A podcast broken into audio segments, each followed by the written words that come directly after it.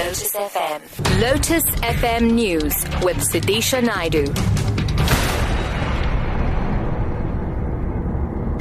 It's 8 o'clock. Good morning. The South African Communist Party, or SACP, has vented their ire as per parole and release conditions were set for Clive Derby Lewis yesterday afternoon. The party said it would launch a campaign to transform the judiciary in response to a High Court in Pretoria ruling that Derby Lewis be released on medical parole. The SACP alluded to a possible appeal of the decision, insisting that Derby Lewis had never showed any remorse for his role in the murder of Hani.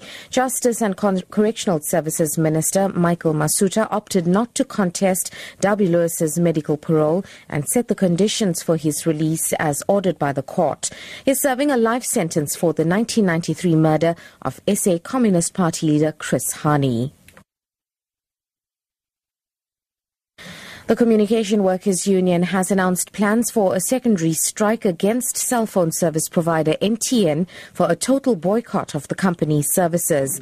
CWU Secretary General Aubrey Tshabalala says notice of the strike, meaning all companies in the value chain of MTN, will be served on Monday. Workers at organizations like Sentech and Telkom will be asked to embark on a sympathy strike. On May 20th, MTN employees embarked on a wage strike in which they demanded a 10% pay hike. MTN, in response, offered an 8% salary increase.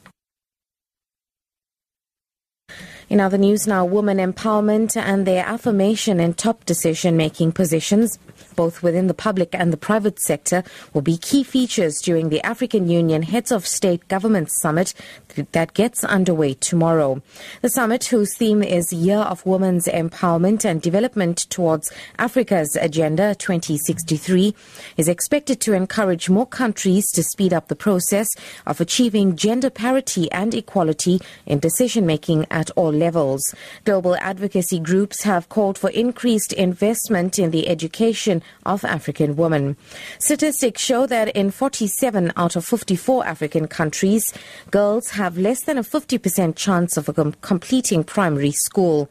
Executive Director of the One Campaign, Sipho Moyo, is looking on the summit to endorse women empowerment. It's important that we, um, we address the sexism of poverty in order to overcome poverty. Uh, we're not going to transform this, this you know, these economies uh, if we leave behind all of the potential that lies in women and girls. Women are the mothers of the world, you know, uh, and in Africa particularly, we believe that so strongly.